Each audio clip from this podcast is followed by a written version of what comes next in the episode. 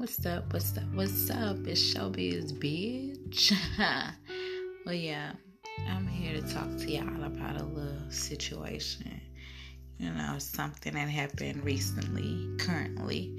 You know, we all fall back from time to time from, you know, someone in our past that we just can't fucking get over.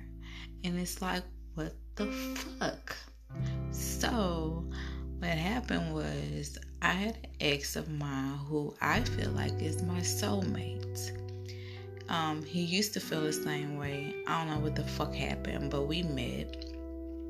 He came in. Um, I'm a hairstylist. He made an appointment. We never met or anything. He booked me. Um, I did his dress. I thought he was just this arrogant, cocky, you know, rapper or something. I don't know. So I didn't pay him no mind. You know, I wasn't trying to mix business with pleasure nothing. But we started laughing and talking. And then at the end, he was like, I really, really love my hair. And I was like, okay, cool. Then he asked for my number. I was like, oh, okay. So I did. I gave him my number. Um, when we did talk on the phone, he used to call me princess and this and that, and it was cute.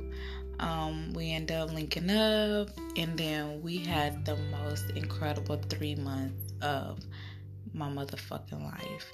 Just the connection, the sex, it was so fucking epic. Everything. So everything was cool until like he had to go back home to where he was from, North Carolina. Um, he just flipped the fucking script. We ended up breaking up. He left. Then we ended up talking again because I didn't do nothing wrong to the motherfucker. Um, so I'm like calling like, dude, I didn't feel for you. Like, what's up? So um, we end up linking back up. He came down. You know, I fell in love again. We were together. I was cool. What's up?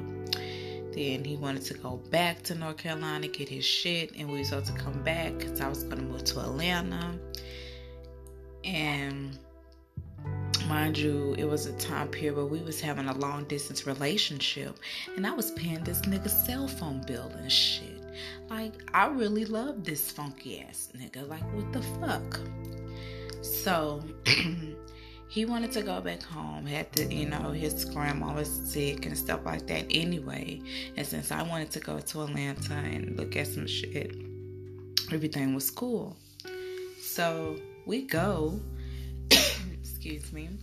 So we go and stuff, and then when we get there, everything is good. We're going out. He's showing his, we visit his family. We do go see his grandma. She's in the hospital, and um, then it comes a point when I'm like, I gotta get back to Texas. You know, I was supposed to we supposed to come here, boom, boom, and then whatever, go to Atlanta.